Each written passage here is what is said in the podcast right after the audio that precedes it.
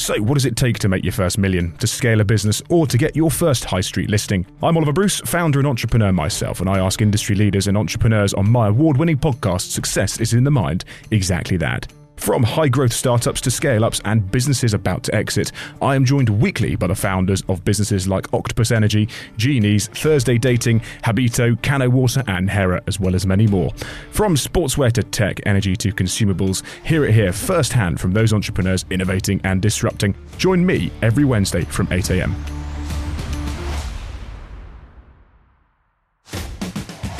was the first time that I'd ever really experienced failure uh, and I don't think I was mentally prepared for it.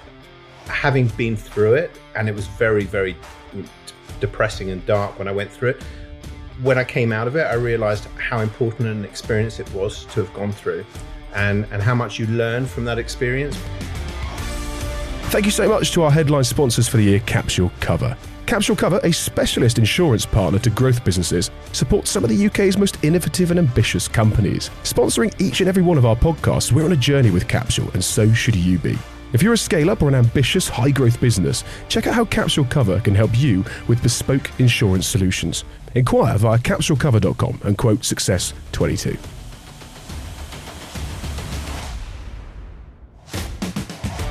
So, coming up in today's episode, we've a blinder. We former pop star turned presenter, turned clothing entrepreneur, and chef Myleene Klass. And with her joins Jamie Barber, a serial entrepreneur and co founder of the Hush Collective. I asked them both how they've stayed focused whilst living such a diverse and varied life. How does fame change a person?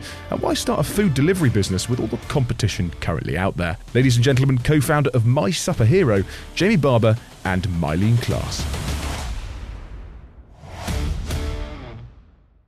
So, Jamie Myleene, welcome to the show. We're here to talk about your latest venture, My Supper Hero. But first, I wanted to know a little bit more about you guys. Jamie, back in 1996, you were practicing law. In fact, you studied law at university. It was in 1999, however, that you decided to explore the world of entrepreneurship, founding the Hush Collective in Mayfair, London, with none other than Sir Roger Moore. How did you get involved in that? Uh, it's a good question. So, I originally started off in a in an entertainment law firm in London, and I was very privileged because I was looking after a group of the old 1960s iconic celebrities, British celebrities like Michael Caine, Roger Moore, David Frost, uh, th- those kind of really iconic old old school 60s black and white almost celebrities. And I got very close to Sir Roger Moore and his family.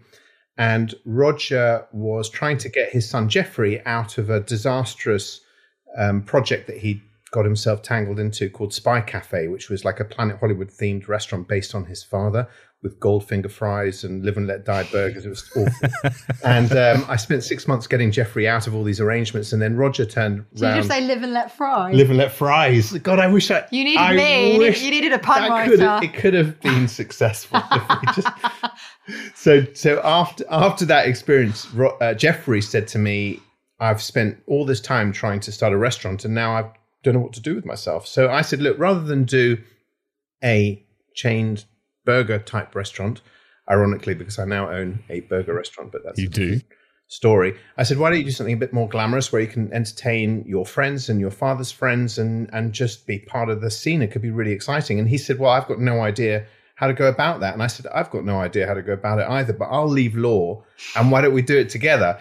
So we ended up with no money, no experience, no track record, uh, securing this 10,000 square foot building in the middle of Mayfair. And we started a restaurant called Hush, which is still going today and is a fantastic, uh, fantastic restaurant. So that that's kind of how I got into the restaurant business. So where, where, did you get the money though to start that? Was it was it from the Moore family? Was it something that you could you could muster up yourself? It was typical friends and family startup money at that stage, um, and both Geoffrey and I were, you know, we were neither of us were married. We we had disposable income. We were kind of going out quite a lot, so we, we had a, a network of, of friends and friends of family that all wanted to be associated with something cool and glamorous on the on the London scene. Um, and we set out to raise it was a million pounds in, in, in those days. Um, and it took quite a long time. I think we must have had about, I think we had about 20 million pounds worth of commitments until you actually ask for the money and those that 20 million pounds worth of commitment suddenly whittled down and whittled down and, and, we did finally manage to end up raising the money that we needed, um, and and that that was the the story. So you jumped ship from law and you went into food. Myleene, at the time that uh, Jamie was doing that, you were going on a reality television program, Pop Stars, to sing your heart out. Did you kind of always see yourself as a musician, or did you want to go into the world of business over time? So before I um, joined the pop band here Hear'Say, I was um, in a West End show I, I did the final show for um, Miss Saigon. So I trained um, to go into the West End. And then, ha- having done a year in the West End and doing backing vocals, I was singing backing vocals for k.d. lang, for Michael Crawford, you name it. It, it was a, it was a great job at the time, but um, I decided I didn't want to do any more West End, and um, I happened to be singing for Lily the Lily Savage show, and they were holding um, auditions next door for Hear'Say, so I kind of just jumped on the back of those, and the rest is history. but um, when it comes to business, I think the biggest lesson that I learned came from Hear'Say, without a shadow of a doubt, and it was um, when we were playing Wembley, and uh, we were looking through our figures um, as to what the pop band had actually made. And there was a drastic drop one day uh, on the day that we opened our stands. I don't know what, 10 minutes late, and it was uh, on Dealy Boppers. We were making a lot of our money on Dealy Boppers because the turnover on them, as you can imagine, I mean, if you think of how much it takes to, how much it costs to make them and actually the profit added on top, that's where the money was coming from. So I just actually realized it wasn't from writing the songs, which we weren't doing. And it certainly wasn't from the ticket sales, which were then being shared out between five of us, plus management, which is six, plus the record company, and then the TV company on top of that. You very, very quickly learn that actually it's from the merch. And so Hear'Say bubble bath, Hear'Say duvet sets, Hear'Say socks, Easter eggs. Actually, my biggest lesson, if you talk about ups and downs, was when uh, Hear'Say very impromptu. Uh, it was a prompt in an impromptu um, band member leaving. Um, we then had, I think it was just over a quarter of a million Easter eggs that we had to sell at Woolworths, and they pulled me in. And they just pulled in some kid going, "What do you want us to do with these Easter eggs?" And I was like, "I don't know what you want me to do with nearly quarter of a million Easter eggs. I had five members and we only had four members left.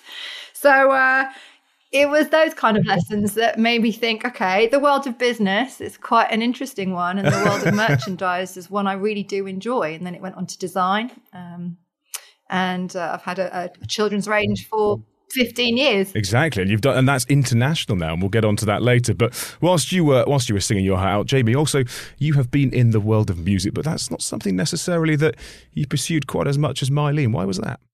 Probably because I was not good enough.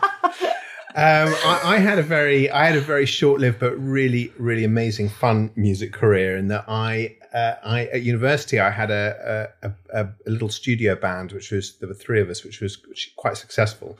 Um, and uh, and I we ended up signing a, a, publishing deal with Warner Chappell, which was amazing. And then when I came to London, I was working at this law firm, which which we were talking about earlier. And I, I had all the demos with me, and they were really cool for their time. They're very dated when you listen back to them, but they were full of '90s uh, trip hop style. It was, it was they were really good fun. Um, but I I managed to convince my law firm to send me to the Cannes Film Festival to to cover the Cannes Film Festival. I still don't really know what that was, but I managed to convince them to send me there, and um, and I told them that all the deals were done if I flew business, and that they needed to send me business. Rightly so. So um, so they kind of went along with it to their um, to their credit, and I heard a story that George Michael was going to be on the same plane going to Nice. And so when I checked in, um, they said, "Have you got any preferred seating?" And I said, "I'm supposed to be sitting next to Mr. Michael." And they went, "Okay." And uh, they set me next to George Michael on the plane, and and I said to him, "Have you got five minutes?" And he said, "Well, I've got an hour and a half." So I said, "Well." Would you mind listening to my demos? And, no, and he, I don't know and, this. And do you not know the story? No. So he said, "Sure, I'll listen to your your, your demos." And um, and the only thing I could think of at that at that point was that that George Michael was sitting on a plane with my headphones on his ears. That was that was what I was just like, my God, his my headphones are actually touching his ears. So I thought it was, and, and, he he kind of said, "That's I really like these. These are really good." He said, "I'll give you a call when I get back to London." I thought, "Yeah, fine," but you know, it was a nice. It was nice while it lasted. And then I went back to to my office, and about three weeks later, the receptionist called up and said, "George is on the phone for you." And I had no idea at that point, I'd forgotten the connection. So I picked up the phone, and he said, "It's George." Can you? I really like your demos. Could you come over to the studio um, and and and meet with us?" And I was like, "Yeah, okay." And then I kind of legged it, changed into a pair of jeans from my suit, and went to the the studio. And he said, uh, "I've got this record label that I'm starting called Aegean, and I'd like to sign you guys to be our first artist on the label." So. So I ended up spending two years writing and recording this album with, with George and going literally from the, from law changing and then going to the studio, staying at the studio until three in the morning. And I did that for two years. So one minute I was in the office, and the next minute I was in this studio. I was in in Studio One at Sarm West. I don't know if you know Yeah, Sarm do, West. yeah. And I, I was conducting. Conducting is the wrong word. I was orchestrating a 24 piece orchestra with Seal and George Michael behind me watching me doing it. And it was just the Brilliant. most surreal and amazing experience ever. So, um, but then uh, George, um, his life changed when he got he got he, when he came out. He was forced to come out in uh, being caught in Los Angeles in the in the loos, which is a very public story. Uh, and I think the record company became a big distra- distraction. He closed the record company down, and then I um, that kind of knee jerked me into leaving law and starting the restaurant because I couldn't really go back to being You a lawyer. ate your feelings. I. That's true. so yeah, so th- there was a quite a few few careers. Isn't it funny? You went from um, the, the, from law to studio, and I went from studio Studio. to seeing lawyers all the time. yeah. and speaking of life changing though for, for George, granted, but arguably Myleene, before you you found fame, I suppose, on pop stars, what were you like as an individual, as a child? What did you want to do as an individual? First and foremost, I wanted to work as a musician. I really, I really wanted to work as a musician, but I did certainly love the entrepreneurial side of things. I've got um, a, a- dad who was a Navy frogman, um, but he was he was hell bent on making sure that I would be very independent.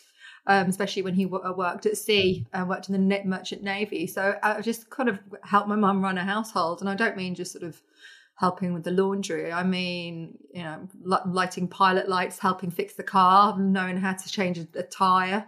You know, just being really independent in that way. On my mum's side, she's an NHS nurse. So between having a father in the services and a mum as an NHS nurse, you know, you just get on with it. Your arm could be falling off and you'd still have to go to school. So it gives you a really, really good grounding in, in being independent and just thinking on your feet. It seems, Jamie, that you kind of were very much born as an entrepreneur. You've kind of put your hand into into most things, from food through to law, through to being a musician as well, and and you've had quite a lot of success from that. Well, I had a I had a, a big restaurant in St James's, which was called Shumi, which was my was was the first time that I'd ever really experienced failure, uh, and I don't think I was mentally prepared for it. Um, having been through it, and it was very very you know, depressing and dark when I went through it. When I came out of it, I realized how important an experience it was to have gone through, and and how much you learn from that experience, both mentally and and also financially. Um, and it, it's funny because I, I always feel that in the States, they appreciate people that have gone through things that haven't worked out so much more than in the UK. I think in the UK, if things don't work out, it, can, it can be very judgmental.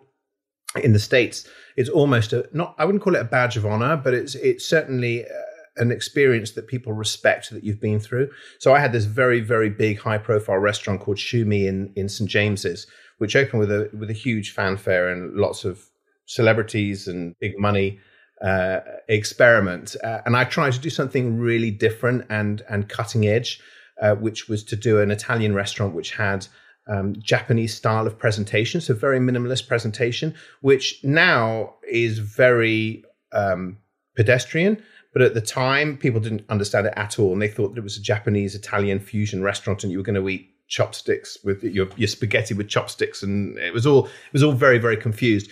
Um, and it, it crashed after uh, about a year and a half, and I, I again mentally I just wasn't prepared for it because I'd had a pretty, I would say, pretty kind of easy path into business from then, and just kind of assumed that that's what it was like. You did things and they were successful, and then suddenly to not be successful was was a bit of a shock to the system. And when you say mentally you weren't prepared as an individual, you know, uh, what what do you have to prepare when you're going into business? Because it is quite a strenuous thing. You had great success, that didn't work. You obviously had a few knockbacks. Did you lose money, or did you have enough of a burn rate as an individual to be able to get you through those downturns? As an individual, it was. Um, I, I think the biggest strain was was the sense of responsibility.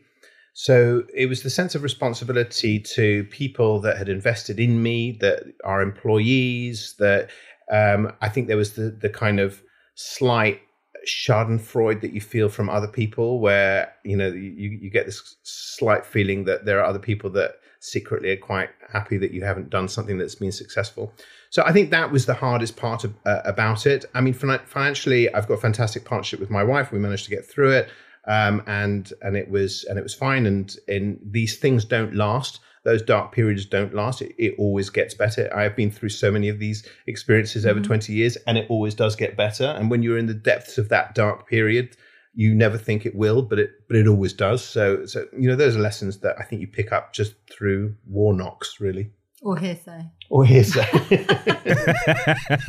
Myleene, speaking about pressure, I mean, as soon as someone sits in front of the camera and finds a bit of notoriety, you constantly get people slag you off. I mean, you know, look at every individual that's on social media these days. You have people that constantly have a go at them. How have you dealt mentally with the pressure that comes from from being recognised? So I think it's quite an interesting one because you know I've I've been in the public eye for 23 years now. And I think that longevity does say something about what I do, but it's very easy for people just to assume that, you know, I sang on a, on a reality show and I got a lucky break, which I did do, but then the rest is it, you have to then prove you have to prove why you still deserve your place and why you can be there. And whilst um, I did my years at, at, music college. You know, I said that my dad was a Navy diver, but he's from six generations of classical musicians. I also did my hours at the piano, and Jamie will know what that feels like um, I, you know, I, I put the work in. And so to then have people then deciding either your fate or if they like you on if you dyed your hair the right color or or said something in a different way. I remember people pulling my accent apart, wanting to change my name. Um, when I first, you know, got into the band, they wanted to use my middle name. I've been shying away from my middle name, Angela, for years, and then suddenly they wanted me to be known by it because nobody will understand Myleene. And it was just at the time, it wasn't about having that racial ambiguity, which is so popular now. At the time, it was just like, well, what are we going to do with you? So it's really changed the face of of, of um, celebrity and being in the public eye. And I've had to move with that and be a real comedian and keep reinventing. But first and foremost, you have to really know yourself and that really that takes a lot. That takes a lot of soul searching. And when people when everyone's going for you like it's very similar.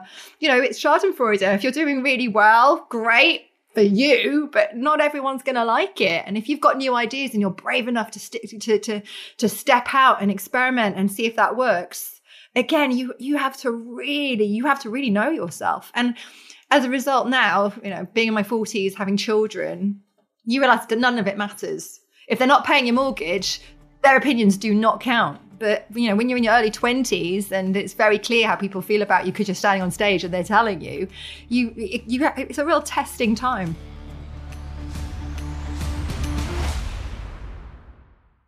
Jamie, this is maybe a question for you, and we'll come back to you shortly, Marlene. But in terms of staying focused and looking at what the best thing to get involved in is, because you've been involved with multiple different restaurants, you've been an NED, you've been a CEO, you've been a founder, you've been a co founder. When do you know what the right thing to do is, and how do you not get distracted by doing everything at once? Just doing things in, my experience is, is bloody difficult and and I, I, take my hat off to every everybody that started businesses from scratch it is it is really really painful. So i never do i never start something new on a whim so to speak because i just know how much energy and focus it, it, it takes up. Um, i think i instinctively like to know how things work and and i get quite excited by understanding how things work. Uh, and when I get really excited about something, then I kind of feel like I, I want to do it. Uh, I'm one of these really um, um, kind of odd people that um, I get business envy. So I, I don't go into a uh, a restaurant, for example, that's fantastic and go, oh, I'm having a fantastic experience. I'll go in there going, God, I, I wish I owned something like this. You know, I just kind of want to want to kind of create really amazing things. I think that's my my driver. Um, and hopefully, most of the time, it works. Uh, sometimes it doesn't, but uh, yeah, I think I think I just get really excited by by the idea of creating something that's going to be very successful. And, and, and once I've locked onto that, then that, that's what I'll tend to follow. Myleene, just looking at how you stay focused, because you've done 101 things as well, from going on I'm a Celeb and coming second, through to going on Dancing on Ice, Radio 2, you're a presenter, again, Talk Radio, Smooth Radio, Classic FM. It's a lot of stuff as well as running multiple businesses, one of which is a childwear clothing brand, which is international, the other of which is a food delivery service. How do you find time to to do that and to get it all right? I don't get it all right at all. Like Jamie said, you learn more from the things that go wrong. You know, you talk about the children's clothing. I've I've been in children's clothing now for 15 years. Um, again, it's not just a tenuous link to what I do. My grandfather worked in textiles, and I used to listen to my mum on her uh, as I used to fall asleep. I used to listen to the whirring of the the the, the um, sewing machine. And I used to watch the patterns being cut. It, you know, it was something that I grew up around. But to actually have your own children's brand, it's actually really risky. And if I knew now um, if I knew then what I know now, it's a miracle that anything gets done, as Jamie was saying, because there are so many pitfalls. As soon as we went international, I couldn't have certain colors in my clothing. You know, I wasn't allowed purple. I couldn't have white because for some it was for us it's we, we say it as purity, and for and in in India they wear it as a color of mourning. Uh, for um, so many of our pajamas that we we make, you you have um, fairies, uh, which are seen as the occult in a lot of Arab states. Um, owls. Owls are nocturnal. Let's put those on pajamas. Not in China. Again, a harbinger of death. And it was just non-stop. I had to count the points on my stars. I had to make sure the shapes that I, I sewed the buttons with didn't constitute as crosses in certain countries. So you have to have a huge cultural awareness of what it is you're doing. I once was um, selling our best selling t-shirt again in the UAE um, which had like a little puppy on it. And I held it up and I was like, this is our bestseller in the UK. And there were no takers. And that was a huge lesson because they don't have dogs as domestic pets. It's just not seen as as something they have. They're hmm. seen as unclean. So I then had to say, but in the UAE, we're going to change it into a wolf and it's going to have glasses. And it became our best selling um, t-shirt, this wolf with sunglasses on. But I look back at that t-shirt and I just think that was thinking on my feet. Another time I did a franchise to, um, I did a pitch to Russia and the Russian side of our, um, our, our children's wear, and I was showing these snowsuits, and they were not biting whatsoever because our tog, even if we go to the highest tog in this country, it was still too cold for the conditions that they have in Russia. So the UAE again bought all of my snowsuits because the aircon is so ferocious. So if you don't have a cultural understanding, and again, on top of all of that, because it's children's wear, they have the, the safety requirements for children's clothes have to be of the utmost standard because children, uh, babies can't tell you, oh, this label's bothering me. This piece of cotton is, you know, caught around my toes. So I've definitely learned on the job, but it's the longest celebrity brand, full stop, in the UK. So I'm really that's something I'm really proud of. But because of those challenges I've had, you then apply them to other business strategies, and you then look for those pitfalls. You then look for everything from the financial uh, challenges that can catch you out, all the way through to the cultural challenges, just how things are worded, and always making sure the right people are in the room. Eh, I've been in many meetings when people are deciding that they know what somebody's going to want from a marketing perspective. But if you haven't got anyone that's actually being represented sitting in that room, well, then it's just, I suppose, it's your imagination and not much else. So that research, whether you call it, you know, com- coming from a, a, musician's point of view and having that analytical mind, all the way through to just having that experience you learn very, very quickly, but you certainly learn the hard way in business. And that's called My K Clothing Genius name. I know exactly why you've why you've done that. And again, the why for that was was because you what simply couldn't find the product, you simply couldn't find what you were looking for, or you just liked garments. Having obviously spoken about the money you made from Hear'Say shortfall there. I was about to have a baby, and I didn't like the colours that were out there. It was right. blue for boys, pink for girls, and yellow if you were kind of undecided, and the really insipid yellow at that. And so I went with black because I thought. I've got a Spanish grandmother. These will be really exotic Mediterranean clothes. And then I just had a deluge of people saying, why are you dressing babies in black? It's not, you know, are you, are you taking them to a funeral? It's so miserable. Children don't need to have LBDs. And suddenly I was just like, I just thought that black dresses looked nice, but it turned out there was a whole, uh, there was a whole appetite from mothers who were as well bucking the trend, kicking against ABC and primary colors and pink and blue. And they also wanted black and it became a bestseller immediately. So it didn't matter what everyone else thought. You just also have to go with your gut. It's in 33 countries. It's international. It's 15 years in, in the making. But Jamie, you famously once said that uh, to keep that entrepreneurial spirit, it's really the art of staying alive. You just get lucky. You know, what did you mean by that? Can people learn to become an entrepreneur, or are you born into that world? I, I think when you're when you're when you do something that's successful, people just see the end result, so they assume that it's all happened overnight. And um, and I think my experience is is that you have to be unbelievably tenacious and keep going, keep pushing down doors, never take no for an answer, try and learn and fix on the job. And then, as I say, I think it's the it's the art of staying alive until you get lucky, because th- there's no silver bullet that suddenly makes things successful. It's all the product of long hours and hard work. And I have to say, without kind of flattering Myleene, I, I don't know how she has the time to do the number of things you do. She's got an unbelievable work ethic, but she's just like just working, working, working constantly on stuff. And and and I, I kind of really admire that. And um, and it also it's just also quite exciting to to, to be a part of that energy. Oh, that's very kind. Mm. See, see, I really admire the team that Jamie's got around him because he's got a super a super secret power, and that's his wife Claire. Everyone should have a Claire. I would like a Claire. She's incredible. but Jamie's right in putting a team together that is just indelible, and also also when you're picking who you're choosing, or when you're choosing who, who to who to work with it's not just a case of they look successful or it's definitely going to work with this person. It's can you work with this person? Jamie's got phenomenal family values, phenomenal, second to none. In fact, straight after this, he's running off to see his daughter in the school play. And he's like, I have to be on time. And I really admire that because many people don't necessarily have those values anymore, but it then shows in his work and his body of work and how he works and who he's looking after and how he looks after those people. So it's definitely look, we met on the school run. So it definitely says a lot about who who Jamie is and and and, and, you know that, that that's uh, in, in seriousness that that's one of the big advantages of being an entrepreneur and having your own business is that that you are more flexible or the, you have the ability to be more flexible with your with your time. But also no one's going to care about it like you. Yeah Yes, you're, you're, you're, always go the extra mile. It's like there's nothing if you ask me to do it, and I know it's gonna, you know, it's gonna help our business. Mm. It's, it's, done. Mm. It won't be a case of I'll get it done tomorrow. It's on my list of to do with so many other people. If mm. there's no sort of immediate effect or benefit, then you know it just gets parked. But it's really nice to work with someone who's got this uh, mm. similar. Well, actually, you you don't sleep either, Jamie.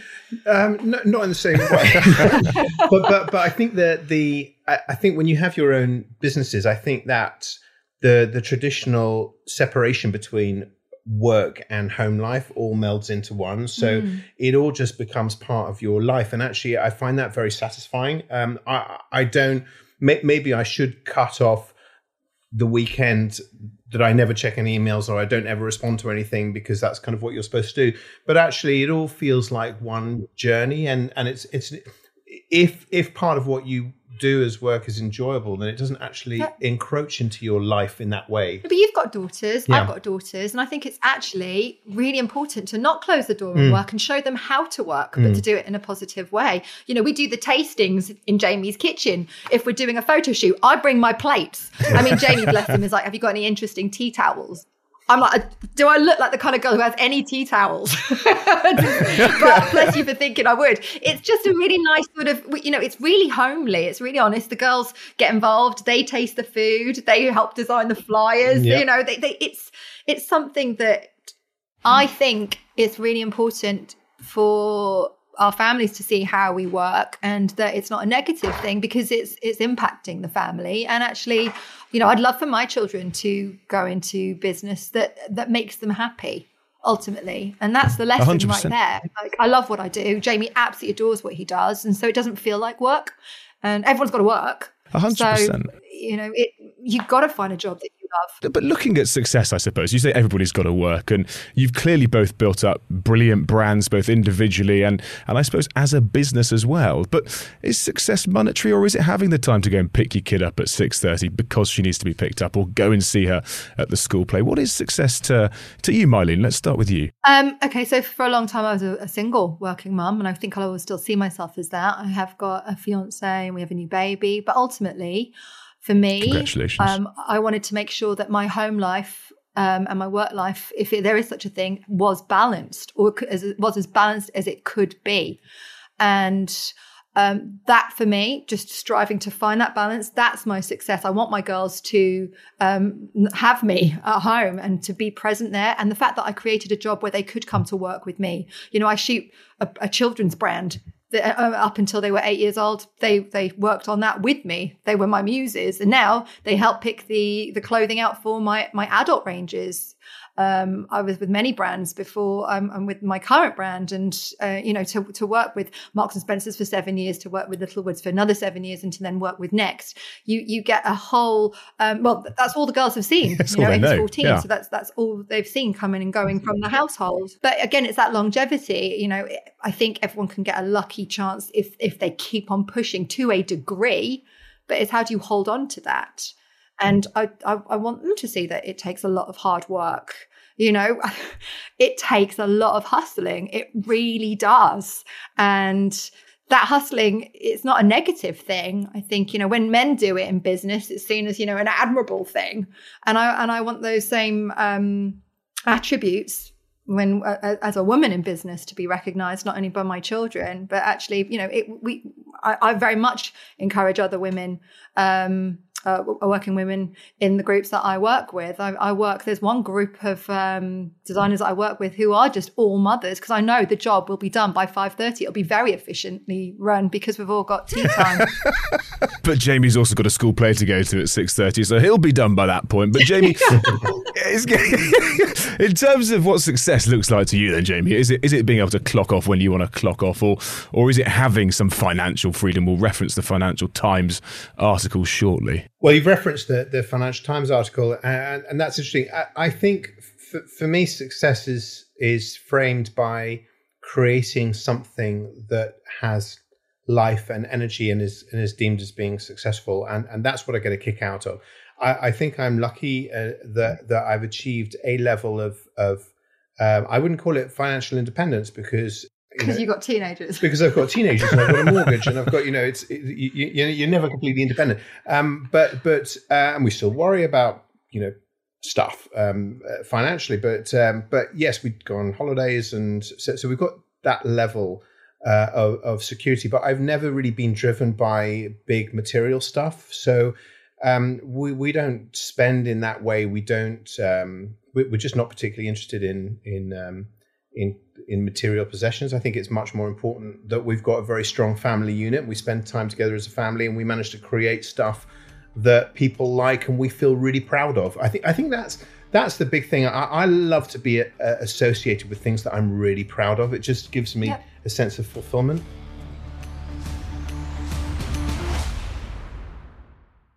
Things are changing. People are looking more so at, at less of a sort of white male boardroom, more diversity and more inclusion, which is brilliant. And the world of kind of entrepreneurialism for females is a tough one. What would you kind of advise individual women going into business to do? Learn from the guys. Do not take no for an answer. I see guys all the time blag it, and I see women. How should I put this? With, guys will be like, "Yeah, I can do that," and girls will be like, they'll think about it and they'll be more honest about it. I suppose I haven't tried that yet, and I will give it a go, and they'll be more conscientious about their answer. And I and and I, I just think that we also need the guys. We very, very much so need the guys to turn around and cheer for us. Um, and I think that definitely comes when you've got, you know, fathers of daughters as well. And you've got a phenomenal, as I said, you've got a wife behind you as well. It's just, it's about just bringing all of that to the forefront. I talked about that racial ambiguity. There were no women that looked like me other than Vanessa-Mae when I was growing up. And she still was also not of, she was, she was, I think she's, um, is she from Thailand? And so, you know, I'm, I'm a mixed race Austrian, Filipino, Chinese, Spanish. I mean, there's nobody that I really could sort of just go, oh, you're you're you're from my neck of the woods, and I was born in Norfolk as well, so there really was nobody that was as mixed as I was.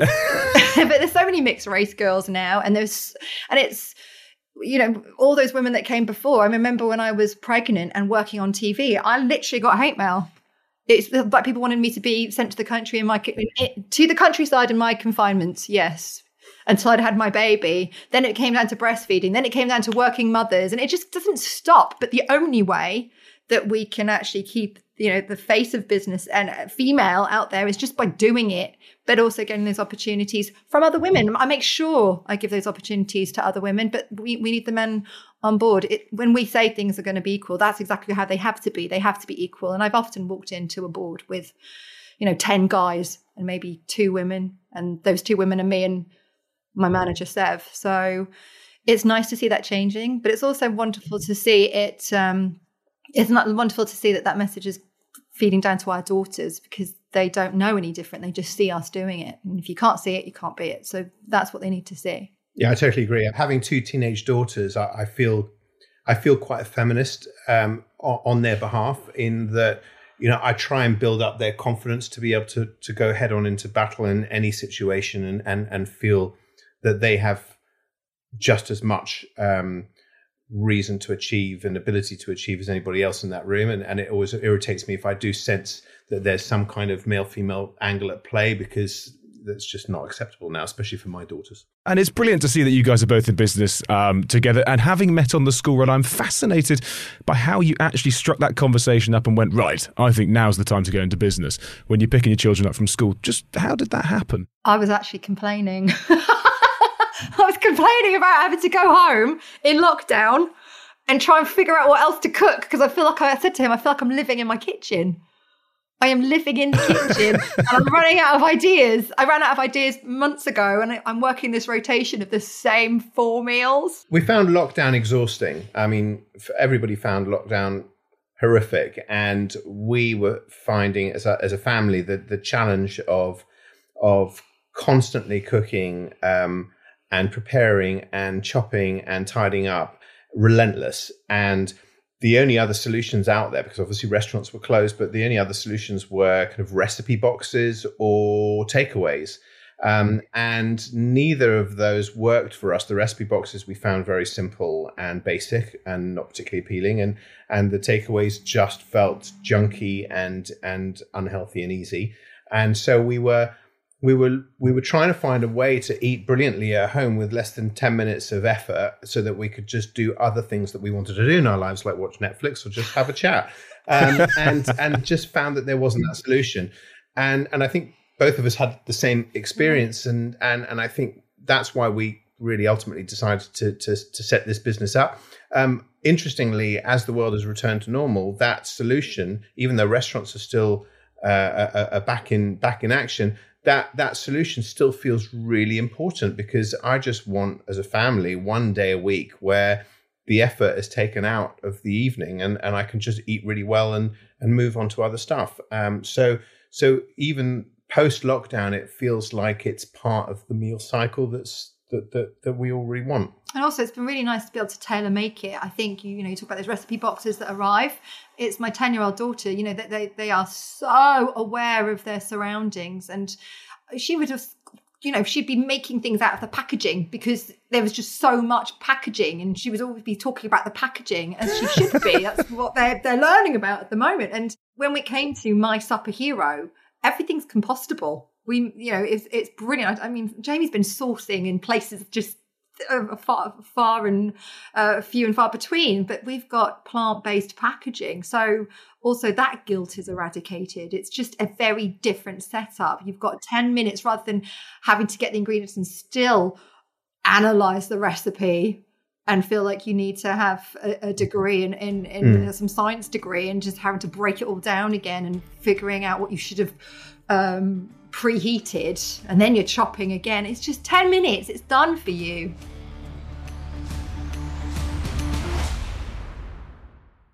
So, Miley, you famously said on the website, more chatting, less chopping. Are you a good cook or are you a bad cook? Because I really can't cook to save my life. So, the meal box market does appeal to me quite heavily. I'm a functional, functional cook. So, I I have a lot of admiration and for people that can cook. I, I think they're like alchemists. You know, I've got a sister who'll go, this needs more garlic. I mean, I don't know what this needs. I'll just need, I just know it needs something. And I just think that, you know, what Jamie does and, and, and what restaurant owners and chefs and uh, all of the catering industry, it's just, it's not something I've necessarily known how to do, but I certainly um, can appreciate it um, what is it they say? That not everybody can not not everyone can march in the parade. You still need people clapping on the sides. And i'm i'm applauding. I, am good in, in, in in the eating. So i still want good food but i also have children that i have to make the food for. So this works for me because it's 10 minutes. I can do 10 minutes because it's emptying out the bags. So are you the target market? You're the target market then, Mike, Myleene. You've gone from clothing to cooking. Obviously, Jamie's helped you with the cooking side of things. But the world of sort of meal prep and, and meal box marketing, I suppose, it's not exactly lucrative. Big businesses make a lot of loss for a long period of time. Why did you decide to go into that world? Firstly, everyone needs to eat. And secondly, when those boxes arrive, the judgment that your neighbours usually have for you, like mm, takeaway at number 22, or you just see these bright boxes that you're just thinking, you know, again, it's wasteful, it's packaging, no one's cooking in there. I'm not saying it's yes. judgment on the neighborhood, but I'm just saying that nobody willingly walks in with these boxes saying, this is what we're eating tonight. So even that side of things I've really enjoyed doing with Jamie. We've marketed the boxes and the bags just to look like something you would want to walk down the road with. You know, it could almost be mistaken. Well, they look shopping. brilliant. It's, it's about the whole process. Nice. It's about the whole experience. Uh, and I've really enjoyed that side of things because ultimately, yeah, you're marketing to people like yourself and me who don't necessarily enjoy all that time in the kitchen, but definitely enjoy the time around the table. And it looks brilliant online. I mean, there's no way in hell, frankly, even if I used one of your boxes, I'd be able to do it because I, I don't even know how to turn the cooker on, to be honest, Myleene. That's where I fall down. But in terms of well, Jamie, where you kind of. no, I'm going to take your address and we're going to send it to you and we'll put this to the test. I will. I'm going to put this. To the test. And I'll have test. my ta moment. Just turn the oven on. The rest is done for you. Oh, God, here's hoping. Jamie, you must have obviously been quite heavily involved in trying to get this off the ground, knowing obviously A, how to turn the oven on, and B, how to cook. That's pretty integral when starting when starting this business specifically. Nevertheless, Myleene's obviously the driving force in terms of making sure people hear about it. Just how much effort have you had to put in to this new business, having seen the success that you have seen to date? It's been a lot of hard work, but it's been a lot of fun. And I, I think what's been enjoyable is that the first thing we do is start with the product so that there there are recipes there, there are dishes there that I really want to eat. So we've got we've got a fantastic Portuguese marinated uh, spatchcock chicken, which comes with a roasted black garlic aioli, and we we have Pierre Koffmann's potatoes with a piri piri butter, and they're just really really lovely dishes to eat. Um, we've got a, a roast teriyaki uh, broccoli with um, miso oh, marinated stop salmon it, Jamie, and stop it. So, uh, anyway, food is delicious. So Stop I'm getting it. carried away because I'm hungry. But um, naughty. I, I, think what was what was really enjoyable is that that it wasn't just the initial product, but because it was a new business, we were able to start it as a really positive ethical company. So we we followed uh, this system called B Corp, which I don't know if you're familiar with, but it's, it's I've seen it as B Corp pending of, online. I have seen that. Yeah. so we've you can't you can't actually get your certification until you've been trading for a year, but we've gone through the initial testing uh, to make sure that we're B Corp pending. But what that means is that we've had to concentrate on making sure that the deliveries, as much as possible, are emissions free. That the the uh, the packaging is plant based as much as it can be. That we've got um, a diverse team that works for us. That we know our supply chain um, and actually, it's a lot easier to set those things up from scratch than it is to try and retrofit it on a mature business. So it was really exciting for us to to set this business up in a really great way, not just have a great product, but then not care about anything else. We've got a, a group of restaurants uh, separate to, to My Supper Hero, which have been through a difficult couple of years through COVID, and we've managed to fight through it and and and have actually we've shown some real entrepreneurial skill and some agility, and we fought our battles.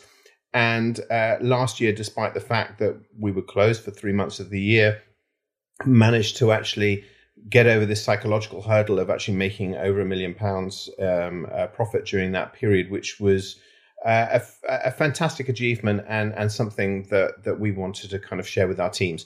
Um, saying that, quite a lot of that money went out uh, in in different ways, whether it's to banks or to uh, to to refurb our existing estate. But psychologically, it was a great achievement for us. Just talk to me then about how you pivoted and overcame that. To make a million net profit in a year is hard, even in the best of times. You said there were some bank repayments and there was some refurb, and that's fine. But how did you overcome that that that barrier? Three months not trading, you still made a million net. Well, the, the group of restaurants I've got, so I've got Hush in Mayfair, then I have a group of burger restaurants called Haché, the burger brasseries, um, and we've got some Brazilian restaurants called Cabana. And uh, we'd been working on a strategy for two or three years to really supercharge those restaurants, and then COVID just took the rug under that. Um, but as soon as we started to emerge from COVID in 2021, um, all of the work, the groundwork that we'd set up, started to kind of grow um, grow fruit. So the the burger business had an unbelievable uh, delivery add-on business, and during the various lockdowns, we were doing five times the amount of delivery business that that we were doing previously. Um, and uh, and then I think there was so much anticipation of restaurants reopening, and we were so geared up to take advantage of that that as soon as we were allowed to open, we did open. Um, we saw surges that we were able to to cope with, and and people had a fantastic experience and kept coming back, and that fueled uh, just just a, a, phenomenal year for us. So um, it was a lot of hard work and a lot of groundwork preparation before we got there. And you've obviously set teams up before when you start businesses. You've obviously been able to know what works and what doesn't work. What were the kind of basics that you went into My Supper Hero with? What was the team that you put in place from day one? Um, well, obviously, we needed a team of chefs to execute the, uh, the, the the boxes, and we've got fantastic. We've got a head chef called uh, Charlie Bronson who came from the D and D restaurant group, brilliant cook, um, and uh, he's got a little team that works with him, and then the, there's a side which I had no exposure or experience to, which was the e-commerce side. So we had to have somebody that actually was able really? to look after the development of the site, to be able to manage the integrations with all the different software platforms that we need, and that that was the that was something that was a massive steep learning curve for me because I've been in business 20 years and have never done a digital business before. And so I'm, I'm playing a very, very fast catch up with people that have been in this industry for 10, 15 years. And I'm finding that just as a personal development, I'm finding that really exciting and interesting. I was, going to say because the world has changed massively over the last 20 years where people used to kind of go into a restaurant to enjoy their food and you know remember the moment themselves they now share it online and it's a very instagram orientated world have you had to build this business around the instagrammable aspect, Myleene? It's funny you say that. So we'd be putting together mood boards and uh, of how we wanted our food to look. You know, the tones, the colours, even the, the, way that it was presented. I love the econometric side of things when it comes to um, the the figures uh, uh, online. Um, I love the analytical side of things. I love the visuals of it, the pace, having to find the handwriting, having to find the the, the tone of voice for it. We wanted it to um, we, you know, again, we didn't want it to to, to look um, too stark. Um, I think that a lot of people um, often try to make things look fresh and clean, but in so doing, they zap out any personality that's within the meal. And you know, eating's fun. It's passionate. It, it's it is like we said, less chopping, more chatting. You just want to get in there and you want to talk to your friends. We haven't seen our friends for a hundred years. We want to get back to that. So it was it was really important that we put the personality back into it as well. And like you said, uh, we were saying before, it wasn't just purely here is your food it has been delivered it is a function. We wanted from the box through to the presentation through to as we said the voice. I didn't want uh, uh, uh, it to be a case of um, here's a really long video explaining how to to make this fish. You know it, all the work has already been done and it was just nice to add just a little bit of i don't know a, a little something on the top just a little bit of personality and experience. And you're absolutely right. The way that we we consume our media now, it's fast. It's really fast. No mm. one's sitting down watching a half hour program now uh, on, on, on how to, to put this together. You know, it's often 30 seconds, 15 seconds if you're hitting the, the sweet spot on TikTok. 100%. In fact, TikTok's a brilliant market. Are you guys looking at marketing on TikTok? It sounds like it's a pretty good synergy there. Hmm, it's like you've read our minds. Yes, can't comment. Uh, I mean, there's there's obviously Reels and TikTok are all unbelievably great platforms and particularly for food. I Look, 100,000 people watched me make a fish in 15 seconds for my fiance last night. What can I say? There's a market for it. to be fair, though, 15 seconds is pretty quick to make a fish. I didn't even know you could do it in that time. There you go. Once you turn that oven on, you're off. Well, there we go. That takes 15 seconds in and of itself. And just looking, I suppose, at the, the clientele that you have within the Hush, uh, the Hush group, I suppose, you know, fairly high end, very, very kind of um, good quality food. Again, the way that you've marketed marketed My Supper Hero, you've gone for memberships rather than subscriptions. Is that again to look at that kind of higher tier uh, clientele? No, I don't. I, I, think that we class My Supper Hero as being premium affordable. Um, the the meals all range from twelve pounds fifty to maybe fifteen pounds per person, which which really puts it um, quite squarely as an alternative to having a takeaway from a from a premium restaurant or from or or, or I, mean, to be honest, I think it's quite difficult to go out to eat at the moment. By the time you've travelled somewhere and you've had a bottle of wine, it's not it's not easy to go out to eat uh, at that kind of price. So so um, it, it, it's something that is within the uh, price point of a, a lot of households, not every household, but a lot of households. Um, so um, I don't think there was a conscious desire to kind of hit a high end premium tier. We've seen some menu boxes or meal kits that that are up at the sort of 120 to 150 pounds per head, and that's of no interest to us personally. What are you getting for that? Um, I mean, I, I, I, a lot of of hassle and a lot of a lot of twiddly things. I, I did one. I did one. I did one over lockdown. It took me hours. Oh I had. God, I had. No. I had so many pans out. It no. was exhausting. You've lost us It both. was exhausting. I think actually what you do get with that, and I know because I've ordered them, is you get a small man that turns up and turns your oven on for you. It's genius. It really is. it really is. It's excellent. Yes, well, you're going to get Myleene turning the oven on. Oh, from God. Here, I hear, yeah. I'd pay 120 pounds for that. Don't you worry about that. Thank you so Thanks, much. Myleene. In terms then of kind of where the company's going, you've been going for 10 weeks. Are we going to be finding, you know, Christmas dinners being delivered through our door via My Supper Hero this Christmas coming? Well, we did. Yes, we did Christmas. Well, dinners. okay. Yeah, we've done. We've got a fantastic Valentine's Day lamb, which uh, which you're will- probably would have missed the cutoff date to order that, but um, certainly we're we're looking at doing Sunday roast. I think we're looking f- to do. We're looking to help people with with solutions to their issues, and if if, if people say that they really want us to do. Um, Yeah, it's a- not completely altruistic. Yeah. I'm always like, can we do that um, cauliflower roast again? It's just great. Exactly. We're trying to fix a need and we're, we're listening to people. We've got a little Facebook group where people are swapping ideas as to what they want to, to, to see out of us, and we're responding to that. Ultimately, we've just got to match up people's wants with with uh, with our, our product. But if I want to order one of these potential lamb roasts for Valentine's Day, or next year I want to order a Christmas turkey for Christmas Day, where do I go? You go to My Supper Hero. That's it. We'll do the rest. Which is www.mysupperhero.com. Thank you so much, guys. Thanks a lot. Thanks for listening. Join me next week, Wednesday at 8 a.m. on all podcast platforms where we'll be speaking to another leading entrepreneur. Show your support by subscribing, as without you, this podcast wouldn't happen. Produced by Pinpoint Media and sponsored by Capsule Cover, this was a Success is in the Mind podcast. Take care.